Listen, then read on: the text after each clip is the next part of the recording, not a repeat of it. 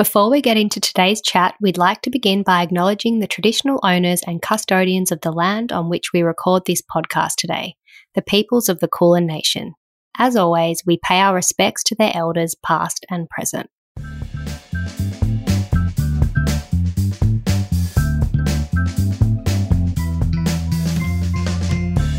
When I'm doing my intuitive readings for clients, it's almost like a thought will pop into my head. And I'm like, oh, why am I thinking like that? Once I got my head around the fact that it was actually their spirit guides or my spirit guides passing on a message to give to that individual, I was like, trust this more. Welcome to Talking in Common, a podcast of all things lifestyle, family, relationships, well-being, kids, and culture. This is not a how to, but an insight into the lives of ourselves and others and how we all manage to get by. Hosted by myself, Kate Gadinsky, and my co host, Sophie Panton. Take a listen and let's find out what we all have in common. A quick shout out and big thank you to today's episode sponsor, Lululemon, and their performance tights, designed to stretch what's possible in every moment. Here we are. Welcome back. Welcome back. It's good to be back. We say this every time. Today I'm coming to you live from my bedroom. It's great. Be cozy. You're just secretly in there having a nice lay down, and I've gotten you out of bed to record. Yeah. well, I'm hiding from Honey. She's going to come in any minute. Honey should be having her nap, but instead you're having your nap. Yeah, exactly. I'm still pregnant. Darling listeners out there, I'm still pregnant you didn't give birth on my um, living room floor. Yeah, I think we said in last episode that you know, I'm very close to my due date, which now I'm even closer. And yeah, we did sort of mention that we were recording a little bit advance. And I'm just still here tapping my toes, waiting for this baby. So we thought, why don't we do a little bit more recording while we can? Yeah. So here we are. I'm in my bed. How are you feeling? Living my best pregnant life. I'm feeling good. I actually had a blissful induction massage this morning. Oh. Yeah. It was a bit of a combination of like remedial relaxation and like acupressure points. Yeah. Which is, you know, all about getting the energy and the right hormonal and, you know, blood flow going to induce labor. So I don't know. Here's for hoping.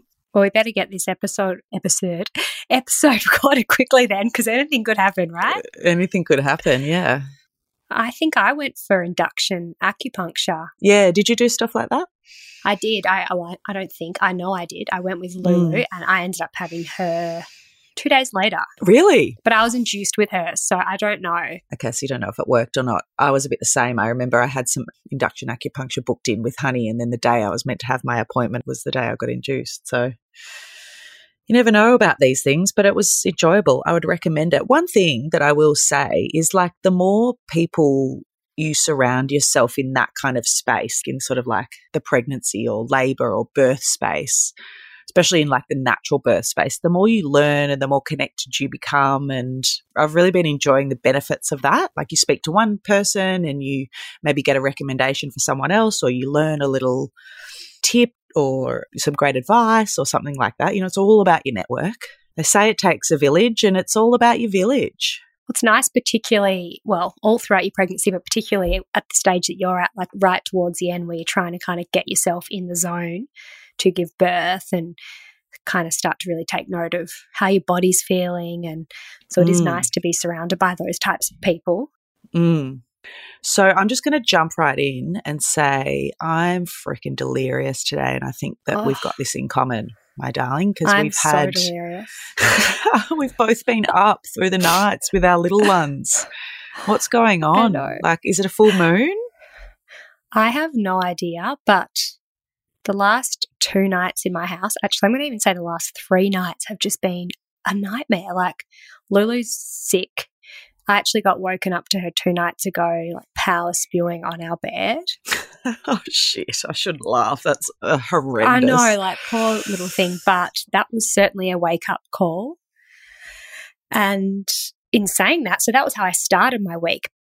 But I ended last week with Nina power spewing all over the couch. So there's clearly a bug going around. But Lulu has been, for some reason, she's all of a sudden saying she's scared of the dark and she's getting up in the middle of the night and sneaking into our bed. And then she kicks me, she pulls the blankets off. And then I'm so tired that I can't be bothered getting up to put her back in her bed. So I let her stay in there. But then I lie there awake and I toss and I turn. Mm. And it's amplified since she's been sick these past few days. So I am kind of running on two hours sleep and I don't even have a newborn.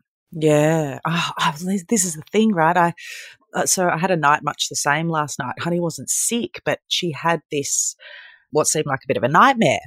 Mm. And she's two and a half now, and I think this is kind of like her first experience with fear and being scared. Up until this point, she's been a bit young to understand to be scared of things. Yeah. And Aiden took her to the Melbourne Museum yesterday, and you know, there's an amazing kids section to the Melbourne It's Museum, but he walked her through the main part first, and they saw all those huge, amazing, you know, like dinosaur and whale artifacts. A lot of stimulation at the museum, as amazing as it is. It's a lot for little ones, I think. That's a really good point, actually. She probably was just overstimulated because there's like digital stimulation and then, yeah, all the stuff in the museum and all the kids climbing stuff. And yeah, it's all. It's all happening. Anyway, she woke up in the middle of the night just like screaming, uh, saying that there was a whale under her bed. Oh, God. Thing. yeah, it was quite bizarre, but it just escalated to the point where she got so spooked by it that she wouldn't even let us kind of like put her down on the ground. She was like like she was like a little koala clinging on us and if Mm. she sort of saw a shadow or something that she wasn't sure what it was, she was like, "Ah, you know, it's a, there's a whale." And she started saying there's eels in her bed and Eels. yeah, she has this little like bath toy that's like a bit like an eel. Anyway, she was up at 2 a.m. and she didn't fall back asleep until 7 a.m. Oh, So we had an eventful night. it's not an ideal time for you not to be getting sleep either. I know. I was like, if I literally go into labor now, also, I'm like, oh, is this the start to a week of nightmares and non sleeping? And that's, I don't want to be the bearer of bad news, but potentially. yeah, Hashtag could- parenting. hashtag Absolutely. parenting. I wish I had some words of wisdom for you, but like I've just got nothing to give. Let's just go with it's all a phase, it's all a It's stage. just a phase. It is. It's just a phase. It's just a stage. And I will Yeah. get some sleep tonight. yeah.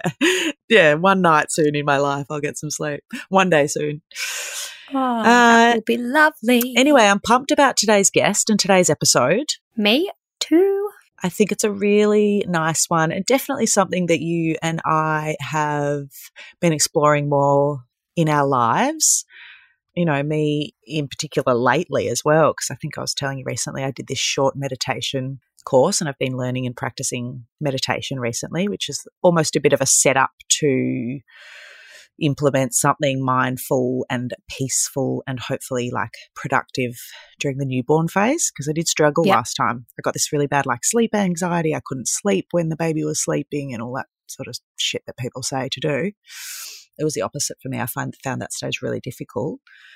So that's a bit of a path that I've been on, but all the other things that this wonderful guest brings to the stage as well. Alira Potter. Yes, she has so much great like insight to give, you know, on so many different levels. She talks a lot about manifestation. That is a big thing for her. Tapping into what you really want and then manifesting it. And she has had a lot of success with that herself. And I think that's something that you and I have spoken about a lot in the past, like really knowing or kind of making a bit of a goal of like what you want, how you're going to Mm. get there, and kind of manifesting it. because it's one of those things in life that like you kind of either believe in or you don't and some people are like what a whole crock of shit manifestation it's like what does that mean like sure think about something and it comes to you but i think it's more about just tapping into what it truly is that you want and following those desires finding the right people finding the right mental space finding the right environment just to live more in line with like who you are and what you want. And these are all the things that Alira's all about.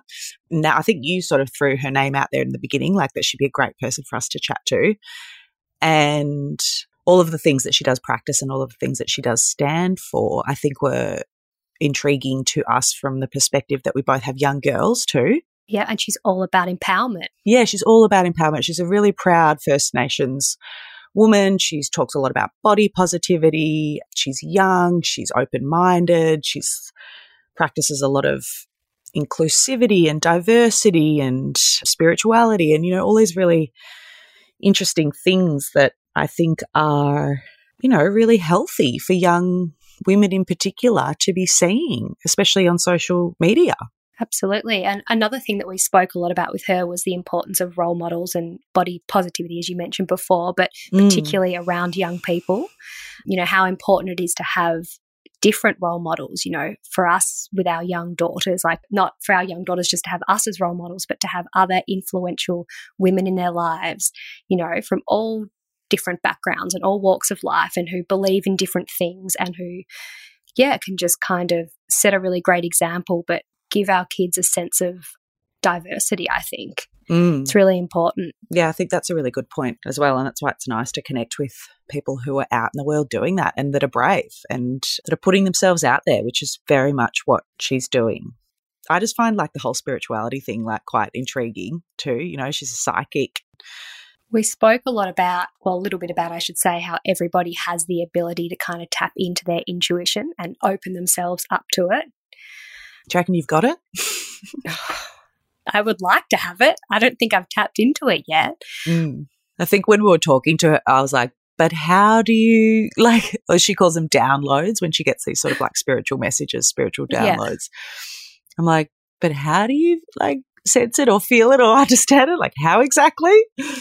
it was interesting because she was saying that like she's like everyone's got it in them. It's just about tapping into it and noticing it and being intuitive not shutting it off. Yeah. Another thing that we touched on with her was learning to be uncomfortable to become comfortable, which yes. she speaks about a lot in her amazing book, Wild and Witchy. Yes. And, you know, it really makes a lot of sense because there are so many situations where we must be uncomfortable in order to learn and to grow and to evolve. And 100%. I mean, if we always stay in our comfort zone and avoid situations where, you know, we worry that we might fail or become uncomfortable, like we're just not going to grow as an individual. So it is important. And I think there's a real difference between being uncomfortable and being scared.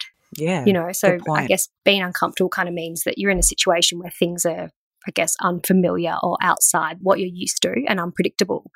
Whereas in contrast, being scared implies fear or anxiety about something dangerous happening to yourself or others. So, I mean, I have in the past, I've kind of associated the two as the one thing, like being uncomfortable and being scared, but they're actually different when you think about it. Mm, that's so true. And I think, um, you know, you're absolutely right. If you're not putting yourself out of your comfort zone, how do you expect to grow, change, evolve, any of those things?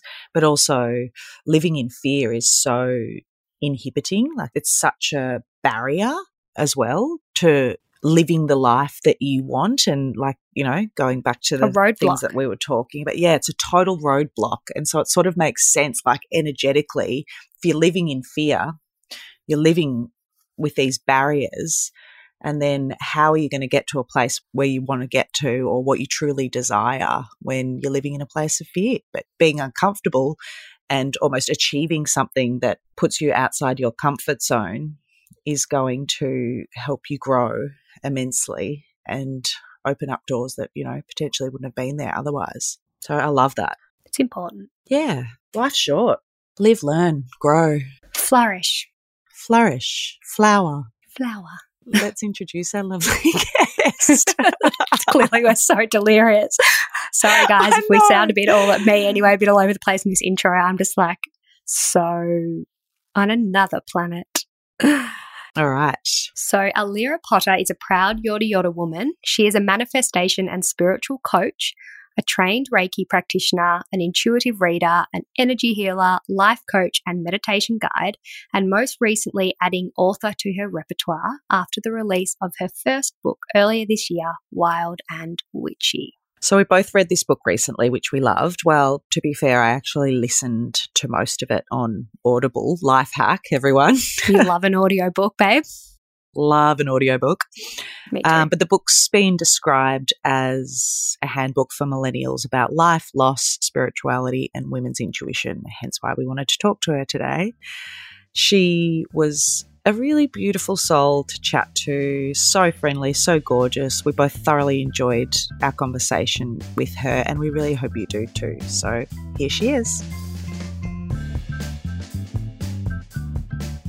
Alira, we're so happy to meet you and have you here with us today. How are you? I'm good. Thank you so much for having me. I'm excited. So nice. We're excited. Yeah, thank you for joining us. We have been very much looking forward to this chat for a while now. So, welcome. Super excited to talk to you about so much of all the good stuff and learn all about you, and also just chat about some things of particular interest to us, like your perspective on relationships, living in alignment with your values, and manifestation as well is something that we talk about a lot. But let's learn a bit about you first. We know you're a proud Yorta Yorta woman, but tell us more about where you grew up and your family and even your cultural heritage. Yeah, so I'm a First Nations woman, pronouns are she and they. And I guess a little bit about my career itself. I'm a manifestation and spiritual coach, I'm a curve model, content creator on socials, speaker, presenter, like a little bit of everything. but um, I'm originally from Melbourne, in like suburbia Melbourne, and I grew up in a pretty like white suburban town. I was the only black kid. I really struggled with my identity. I'm really honest and open and tell people how severely bullied I was as well too growing up. I sadly lost my mum to cancer at 17 and I think in that moment, it really sort of, I guess, shaped me to who I am today because I had to really learn how to be independent really, really quickly. Dad wasn't in the picture, yeah. so I had to be like, okay, what are you doing with your life? Where are you going? It's definitely shaped me, but I don't know. I feel like I've lived so many lives. I got married really young, divorced really young. So, I mean, this podcast could go for ages because, like, my whole life I've just ramble. You've got such a story to tell. This is why we want to talk to you today. And you're so, like, wise beyond your years. And it's really inspiring to, you know, hear your story. So, before we do get too deep, we do love to ask our guests, what did you want to be when you were growing up? Oh my God. I love this question. This is so funny because I had this conversation with my nan actually, probably maybe about a month or two ago. And she was like, You've literally manifested your whole career. I was like, What do you mean by that? And she's like, When people would ask you when you were little, what did you want to be? I would always be like a bit of a smartass and say, I want to be famous. And I was ah. like, That's so funny. And then my nan just looked at me and was like, You may not be like the typical Kim Kardashian or whatever famous, but you're famous in the space where people admire what you do and they love what you do. And I was like, Oh, yeah. So I guess so yeah, true. I yeah. wanted to be famous, and here we are. I feel like with most people's answers that they give us to that question, there's always some connection. Yeah. Like some of them actually can be really random. And people like, I don't know how I got to this path I'm at now. But yeah, but there's always some connection. So you've been manifesting your whole life, really? Pretty much from like this really young age. So yeah, it's kind of crazy to sort of be sitting here being like, oh my gosh, I'm literally living my dream. So we have both read your book, Wild and Witchy. And we do know a little bit about your story. It's such an amazing guidebook, by the way, for young females in particular. I've got two young daughters, and I I hope that they've got a book like this. Well, they do. When they're when they're of the right age, they have a great book to to read. So thank you. But can you tell us a little bit about your spiritual practice and psychic abilities? And I guess the different moments in your life that you can remember discovering that you had this ability. Yeah, well, I mean, I guess as a kid, I think kids are really intuitive. And growing up, I was really spiritual. Being a First Nations person, we are born with this really in depth spirituality. So I'd always had it there, but I never really tapped into it, probably until my late 20s. So having a mum that was really witchy, I would almost go against that grain and be like, I don't want anything to do with that. That's not cool. And that is just so weird. And I guess probably when I hit rock bottom, maybe like four or five years ago, I had a really bad problem with alcohol and drugs. And I just remember my friend saying, You need to really fix your life. You need to sort your shit, so to speak. And I was like, Oh, okay. Then what do I do besides partying? Because that's all I know being a single person. And I remember looking through the closet and I found, I've got them in front of me, these beautiful deck of oracle cards. They were actually gifted to me when mum passed away when I was 17, but I put it in the back of the closet because I was like, I don't want to deal with that. And I remember finding them and just being like, oh, okay, maybe I'll like have a little play with this and see what happens. When I started shuffling the cards, I was like, ooh, it was almost like this new energy had hit me. And I was like, I'm going to tap into this more. So for me to completely go sober, to stop partying and lean into the cards, that's how my spirituality really sort of opened up a couple of years ago. And here we are now. Wild and Witchy, the book, and everything else. Can you describe a little bit more about what these experiences of, I guess, downloads, as you call them, like? What is it like? The downloads are really cool. Like everyone has the ability to feel these downloads, see these downloads, experience them as well too. For me, when I'm doing my intuitive readings for clients, it's almost like a thought will pop into my head and I'm like, "Oh, why am I thinking like that?" once I got my head around the fact that it was actually their spirit guides or my spirit guides passing on a message to give to that individual, I was like, trust this more. And so things just started opening up. I really started connecting with past loved ones. I was sort of just lots of weird things were happening, so to speak. So I just was like, let's go with it. Everyone has the ability to open up if they choose to. So fascinating. We were just talking before we started recording as well. We were like, yeah, we really want to un- understand what that experience is like because, like, are we having it and we're just not in tune to it? Is it like taking a different direction in your thought path or something? Or well, I mean, like everyone is born with an intuition. It's a matter of people pausing and trusting their gut. You know how everyone's like, trust your gut. That's like your intuition. You need to trust your intuition and just know that, oh, maybe those angel numbers are there for me to give me a little bit of guidance on my path, or maybe that feather has popped there for a reason. So, the first thing that I say to my clients that want to step into this space is trust everything that comes your way. If it's mm. a thought mm-hmm. and you're like, why am I thinking that? Trust that maybe it's a message that needs to be passed on. I have had a reading, well, twice before, trying to connect with my father who's passed. And I remember saying to the lady, I'm not feeling any connection. And she's like, you know, if you think you're feeling something or if you think something's a sign, it probably is. You've just got to believe it. You've just mm. got to trust what you're seeing or what you're feeling is real. Anyway, that's still a work in progress for me. But yeah, I think it's so easy for us just to shut off that ability and not trust our gut instincts. So hopefully I'll get there. Thank you so much for sharing that. And I feel like a lot of people, it's hard losing a parent. A lot of people just don't get it that like have both of their parents. It's hard. And I went through that exact sort of thing, trying to connect with my mum and be like, is she here? I just need mm-hmm. like a little message. And then it was a lady that I saw. She sort of just said, utilize a symbol that represents your mum. It could be a song, it could be like a color. Anytime that drops in, that's like a message. So when I asked my mum, I'm like, oh, mum, are you around? I just need like a question answered. A particular song actually plays. And I'm always like, hmm, it's actually a few different songs, but I'm always like, oh, okay, that's her affirming that she's around and she's giving me a little message. So, yeah, it's powerful. So, I'm sure if you sort of like connected in a little bit and were like, okay, dad, like, are you around? Do something specific that was meaningful to him and maybe even you as well, too. Mm, so beautiful, so powerful. I love how you call your mum, like describe her as being witchy. Yeah. What was she doing? What practices was she tapping into and I have no idea. It was almost like she was doing really closed practices. Like she mm-hmm. would go to this witch circle once a week and I would always ask questions and be like, What are you actually doing? And she's like, I'm not telling you. and I was like, Okay. But I think from what my family had said, it was like they were connecting with the other side and they were doing like some really cool practices. And I just think, imagine if I really opened up as a teenager, like how my life would be so different. But obviously, I had to wait. That divine timing wanted me yeah. to wait until yeah. my late 20s. So, what other spiritual practices and abilities have you learned and developed along the way since then? Yeah, so I experience the downloads and it happens daily. I'm really sort of gifted in that respect. And then there's this other side of me where I have this ability to be able to manifest anything that I desire and anything that I'm open to. Um, so I'm I'm really in tune and really aligned, which is really cool. I mean, I'm still learning along the way as well. Mm. I think mm. there's lots to learn.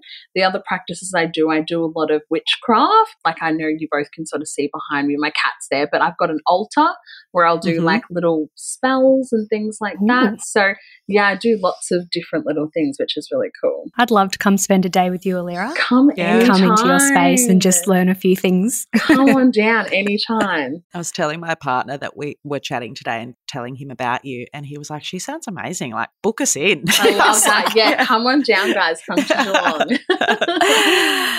So, you are a lady who wears many hats. Which sort of parts of your work do you find, I guess, the most fulfilling? Or, you know, what practices do you find, I guess, helps others the most, but also that you gain a lot from yourself? Yeah, I think it is all the spiritual coaching that I do for people. And when clients book in for intuitive readings, they're probably the most meaningful and the things that really set my soul on fire. I ran a workshop this week and I just sat there and I was like, this is the stuff that I want to do for the rest of my life. This is, it makes me so happy. I couldn't care less about money. Money is like always going to come and go. It was the fact that I had so many clients message after and be like, you have helped me so much. And I'm like, that's what I want to do with my life, just help people. Must be such a nice feeling getting that really positive feedback from helping other people. Mm. Yeah, definitely. It's just so nice to hear you speak like that too, because it's rare. I was just having a chat to one of my other girlfriends the other day about how so many people just don't even know their true values, don't even know who they really want to be, what really makes them happy. So it's amazing to hear someone like you speak about how you do know yourself so well. You do know your values. You know what makes you happy. You know the work you want to do. It's it's really refreshing. I love that. I mean, it's been a work in progress, and I feel like it's still a work in progress. But with the pandemic, the last couple of years, I've really been like, okay, I'm going to really work on myself and do all the healing and things like that. And that's the best advice that I give to people is like, do the work so you can sort of discover exactly who you are. Yeah, it takes work. It takes mm, a lot of work. It does, yeah. We would love to chat about relationships with you as well. You do have some great perspectives from your different experiences that you share in your book. Are you open to telling us a little bit more about your marriage and also going through a divorce at such a young age? Yeah, 100%. I'm always so open and transparent, and people love it. Um, yeah, I got married really, really young. I fell in love really, really young. I thought that the man that I married was going to be the man that I spent the rest of my life with. And I guess I live with no regrets. That marriage shaped me to be the woman that I am today because it gave me the ability to be like, I know exactly what I want in a relationship. I know what I won't settle for and I know what I will settle for. The relationship was beautiful, it was powerful. At the end of it, we just wanted different things. So we mutually separated. And everyone's like, How? How can you just separate like that? And I was like, Because we're both adults and we both wanted different things. But you were such young adults. I know. It's very wise. Adults, yeah. And that you still have a beautiful, well, it seems like a beautiful respect for each other and Mm. you know, there's no kind of oh, I don't know, maybe there is, but there's no anger towards the other person or like that's so nice because often you hear the opposite when people they've been in love and then they break up and doesn't end so well. So that's so nice that you guys have that. No, I just always thought like I was never going to be the woman that could give him everything that he wanted. And I hoped that he found someone and he did. And I'm just like grateful that he's been able to live how he wanted to live in, I guess, what he thought our marriage should have been. So, yeah, I'm just grateful that he's found the love of his life. How have you sort of found that your relationships since then or your approach to relationships since then have changed? Oh my God, they've changed so much because we got together so young and never really got to explore my sexuality. So when we did divorce, I did the typical thing by joining like a footy team because I wanted to meet new people. And then I discovered that, oh, maybe I'm attracted to women. And I never wanted to label it. So I would always sort of say to people, I'm, I'm attracted to the energy that someone brings to the table. So the exploration of my sexuality has been mind blowing and it's been so much fun. But I think I'm still single now, but I think my whole marriage really just made me realize that I just won't settle for anything. And the person that I will settle for will be absolutely freaking amazing. and I'm so happy to wait for that. Kate and I always talk about how much relationships change when you have kids, and a lot of our listeners are parents, and we're mums ourselves. But a few things that you just mentioned, a few things that you have talked about regarding relationships that I just wanted to chat to you more about because I think it's really important and empowering to be reassured were a few things like really articulating what you need in a relationship, knowing and cultivating what you deserve. And as well, like if the relationship isn't serving you anymore, if you're not happy, then it's okay to leave. Because I think once you're in a relationship with kids, historically, we're told that broken marriages are bad or unhealthy or, you know, have a negative impact on your children. But it's just not the truth. We all deserve to be happy. And I think people get sort of stuck in this thought process of I've got to make my relationship work, especially once kids are involved. Mm-hmm. Yeah, and this is the conversation I've had with multiple friends who are in marriages um, and in long term relationships where I'm like, make sure that you are happy. You don't have to continuously cater for that other individual the whole time. If you're not happy, it's okay to fail a relationship. There is nothing wrong with that because that's you serving you and you serving your higher good and being like, no, actually, I, I need to move on to bigger and better things, and that's a okay. How did you learn that? I don't know. I think I just, yeah, I think the, the marriage, I think the beauty of the marriage that I was in, the communication that we had towards the end of it was out of this world. I remember us both just sitting there being like, we're not happy. So, so what do we want to do? Right? Yeah. And I just remember us being like, what do we want to do? And I was honest and said, to be honest, I don't want to see a counselor or anything like that because I actually can't see this marriage working. And he was like, I 100% agree. I was like, amazing. So let's get divorced then. Mm. Yay! Yay! Divorces need to be celebrated like marriages yeah. sometimes. You know, it can be um, very enlightening I'm lucky that I speak to my partner very openly about everything, and um, we're not afraid to tell each other how we feel, even though sometimes it can hurt. Yeah. But what, like, how would you encourage people to have this like open narrative in their relationship about yeah. what they feel they need or yeah, I mean, making that change. It's hard, isn't it? It's actually, I like, it is hard to be super vulnerable with your partner. I think it's really hard, but I think just do it. Just say whatever's on your mind, speak from the heart because in 10, 15 years' time, if you're sitting there and you're still in like a really shitty marriage or a shitty relationship, then it's just like you're going to resent that person more and more. So don't be afraid to communicate. Don't be afraid to be open, but also hold space for your other half as well too, as you're saying what you need to say. I think that's important. Don't be afraid to speak up. It's so important in a relationship. Alira, I love um, before, and you also obviously talk about it in your book, but not needing to label everything. And um, this was a really good f- reminder for me when it comes to my own two daughters. You know, I guess I'm in what you would call a traditional relationship, but there are so many variations of this. And I think it's important to express that to our children and that it's important that they see the differences and diversity and that they also have other, I guess, influential role models besides their own parents. What are your thoughts on this? I love this. This is great. And like my friendship circle, I'm the only single person in my group. I'm known as the crazy auntie, but all my friends have kids and they're quite young, the kids as well too. Yeah.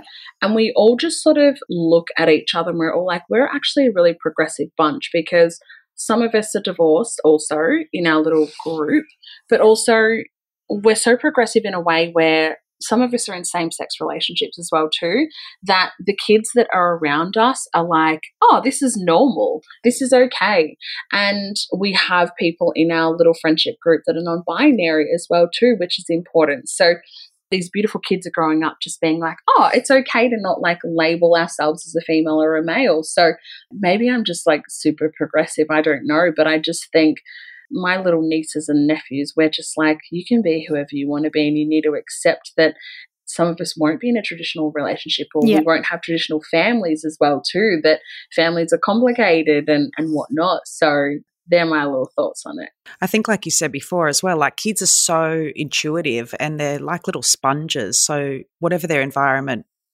provides is what they soak in and what they see as normal. So, I mean, yes, maybe you are really progressive, but also maybe you're just living a normal Yeah. and like uh, real life and scenario for these kids around you, which is so important because the world that they're going to grow up in is very different to the world that we all grew up in. oh, 100%. I agree.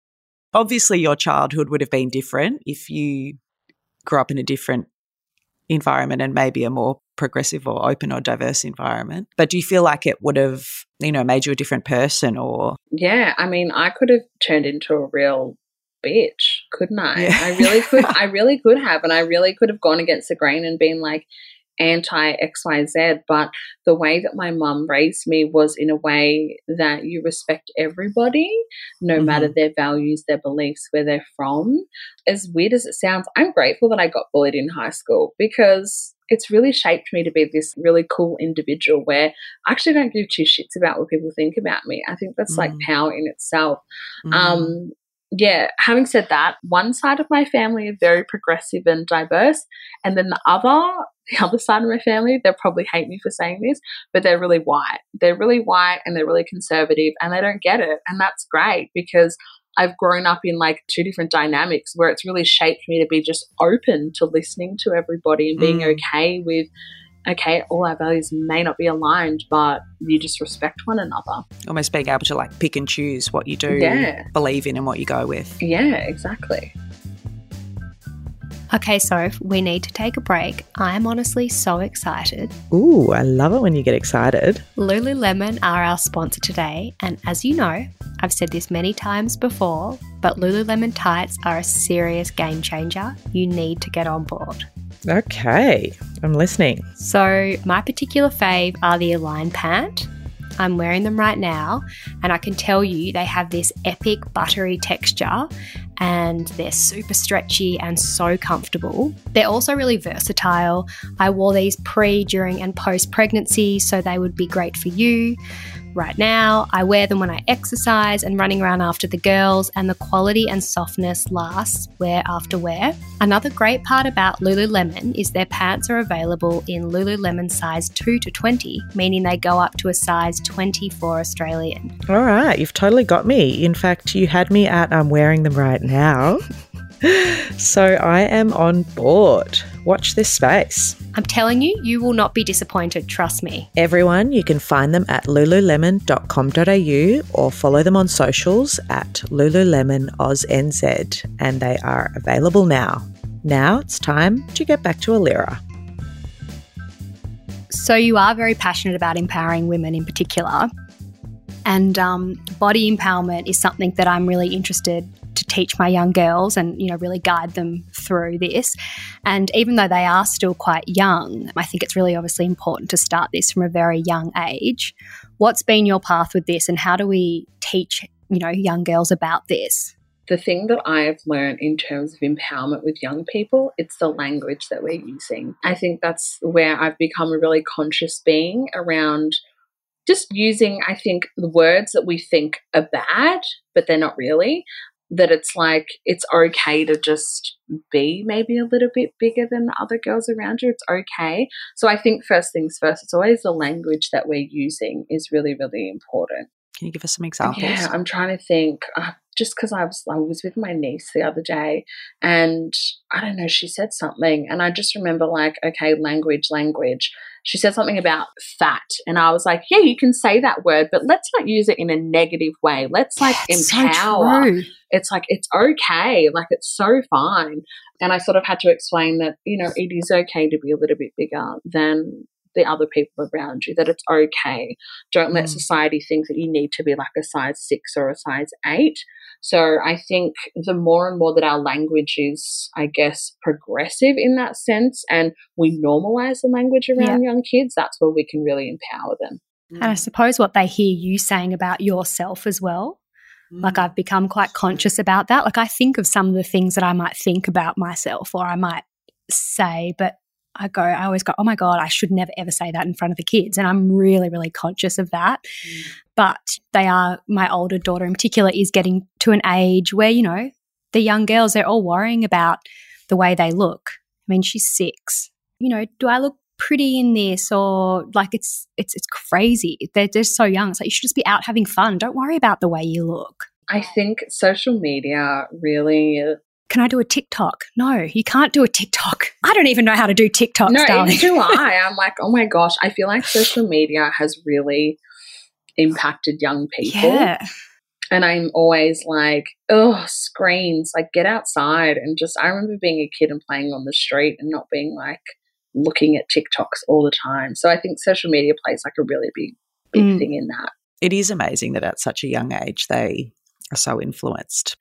My daughter's only two and a half, and I have recently put on like a couple of the Disney movies.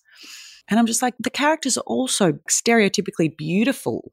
Mm. You know, I'm like, this is even I feel weird watching yeah. this. Like, particularly the this? old school ones. Some of the newer ones, they're getting a little bit progressive, A bit more progressive. Yeah, there's a couple of, but the old ones, you're right, they're all just like beautiful, beautiful. So, we really want to talk about manifestation. Mm. But let's start with the importance of knowing your core values, which I was sort of starting to say a little bit first, because um, I loved learning this through your book that it's such a key to being able to manifest what you want. So, tell us about what role understanding and knowing your core values has in manifesting. Yeah, well, like in my book, I was like, it's so important for me and for the people that are reading this book to understand how they can incorporate their values and understand what their values are. So I think for me, like I have five core values that I live by, whether that's on my business level or my personal level. When it came to utilizing those values within my manifestations, because it's important because whatever we do want to bring in, we have to revert it back to our values to be like, is this aligned with exactly my top value? Is this aligned with exactly what I'm wanting to bring on in? And I think people get confused with values as well too. I'm always like, just simplify it. It can be the first one could be family is the first value. The second one could be culture. The third one could be communication, whatever it may be. But understanding what your values are is so important because it's also going to help you make decisions, especially life decisions. When someone comes to you and they're like, I need you to do X, Y, Z, you can really think, oh, is this aligned with my values? Especially when your intuition's trying to nudge you and be like, no, it's not. Then you can revert back to those core values. I love how you said in your book too, like don't overthink this. It's not a big deal. Literally just Google a list of values and sit down and think about it. For anyone thinking, like anyone who thinks manifestation is a bit kooky or they're like, man, like, you know, how do you manifest your best life? Would you say that literally is the best way? Sit down, write some pointers, like write your focus, write your goals. Yeah, definitely. How do we start this? I want to start manifesting. I love this. Well, you're doing it every day. Everyone is doing it like subconsciously. So, manifesting is where essentially you curate your existence, so your reality, your life. So, whatever you decide to put out to the universe is what essentially you will get back. So, if you're thinking in a really positive way, you're going to get nothing but that positive energy coming on through. If you're thinking in a negative way, you're going to either have blockages that are going to stop you from moving forward, or you're going to have negative energy flowing on in. So, for you to be able to manifest particular things, you can literally say to the universe, I'm allowing $500 to come into my bank account. And I know it's like easier said than done because there is a little bit of work that you have to do in order to get that abundance to come to you. Yeah. You have to be open to the change that's going to come with that money coming on in, or a partner even as well too. You have to do a little bit of the work. You have to feel into it. You have to visualize the money in your bank account. All these little things because I think a lot of people think that manifesting is just being like, I'll just write it on a piece of paper and it's going to come to me tomorrow. And no, it's like, got to do everything exactly. else that goes with it. You've got to like put it out there to the universe to say, yeah, I'm open to receiving this. Like you need to do a little bit of that work. I like to think that I manifest things in my life. And before I even kind of read into it or learned much about it, I felt that that was something that I was kind of practicing in my life already. Again, like the conversations that I have with my partner, he fully trusts in what I tell him or what I feel like we're going to manifest for our life together as a family. And if he's feeling concerned about something or he's like, what are we going to do with our future or what am I going to do with my work or, you know, he sort of doesn't see it like that, I always just tell him, don't worry, this is what's going to happen. This, and he fully believes me, you know, he fully that. trusts me.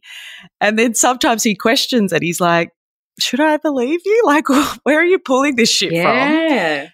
And I just say to him, like, no, you've just got to trust it. You've got to believe it, but you've got to want it. Yes, you've got to work for it, but you've actually just got to believe that that's what you deserve and that's what you want, right? Exactly. And I think the best way to sort of trick your mindset is just to be like, the universe will gift me whatever it needs to gift me right now. And whatever doesn't serve me, it's going to pass me by. And whatever needs to stay here, it's going to stay here. It's mm. that simple. So it is. It's just going to trust the universe. It's like everything will be okay. Everything mm. happens for a reason, right? Can you do it on the flip side, like almost let go of things that aren't sitting right? Yeah. Like almost manifest away the things that aren't right for you? Yeah, I mean, I always do this sort of thing where I'm always say to the universe, whatever isn't serving me right now, I'm releasing it. I'm allowing the things that aren't serving purpose to be released. And the universe is pretty funny because they'll get rid of the people that don't serve purpose and they'll do certain things to sort of shake things up. But when I do those sorts of things, I my best advice for people is just make sure that you're self-aware as well too in everything that's happening around you because the universe will gift and they will give you certain things, but you need to be open to understanding just those little sort of challenges that may place in front of you.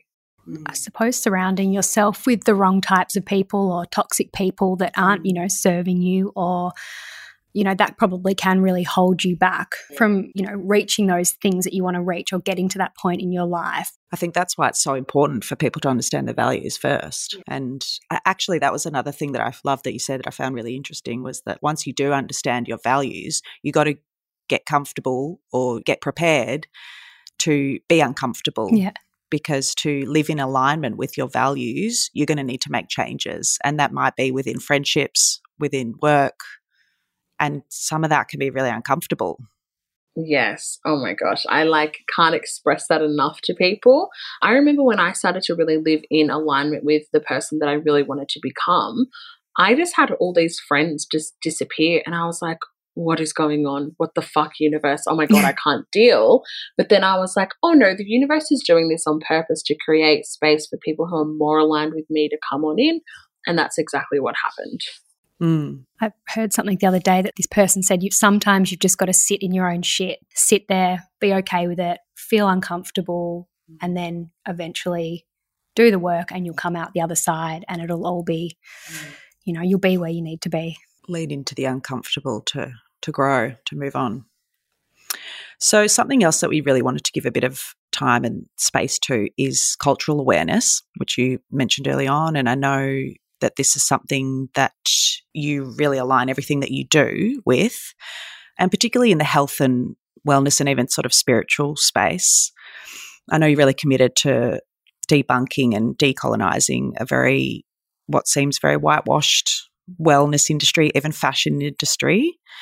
Tell us your perspective on this and your thoughts. Yeah, oh my gosh, we may need a whole nother podcast for this.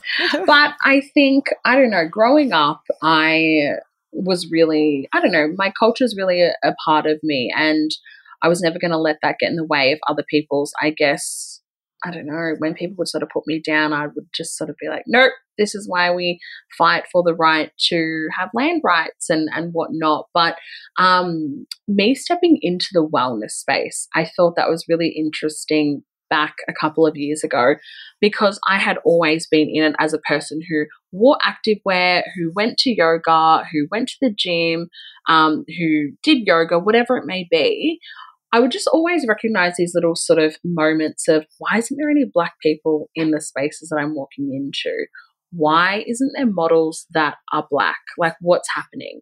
So, me stepping into this space not only as, I guess, a meditation teacher, intuitive reader, I was thinking of being like, I need to shake this up and start to ask why don't we have cultural safety in particular yoga classes that we're going into or Why isn't there an acknowledgement of countries plaques when we walk into these spaces? And then I really started stepping up my content on social media, being like, I will only work with brands who are not going to utilize me as a tokenistic black mm. girl as well too. Because the wellness space as a whole, it's huge. It's like a billion million dollar industry. And I just thought if I can just change this industry in a way just from a grassroots level, then I'm going to do it. And so I did that. I had been working with a really well known brand the last couple of years, Activewear. And they approached me, like, We want to work with you. We love everything that you're about. And I was like, Firstly, I'm a size 18. I've never seen a plus size model on your books. Secondly, it's really whitewashed. I've never walked into your store because it's just, it's so white. Hmm. And they were like, oh, okay, this makes sense. I was like, come back to me when you've made some change. So the last couple of years, they made change. They started working with First Nations models. They started advertising that they go up to a size 18 to 20. And I was like, awesome. I'll work with you now. So I waited like two years before they made change until I agreed to work with them. Do you feel that a lot of brands are using cultural diversity as a marketing ploy, or is there a real sense of change within the wellness and fashion industry, or all industries, I guess? Yeah, that's a good question because I had this conversation the other day where maybe sometimes I have to be the token black girl to actually make change for the people that are behind me. So then they can walk into these spaces and they can feel comfortable. So I think sometimes it is a bit of a marketing ploy and it's a bit of a tick of the box. However, I could name a whole bunch of brands right now that are just so culturally safe and culturally aware that it just fills my heart with joy knowing that one day when I have kids, they're going to grow up being like, oh, look, there's a black girl on the TV. Like, I never saw that as a kid. You're paving the way, girlfriend. Yeah, just trying my best.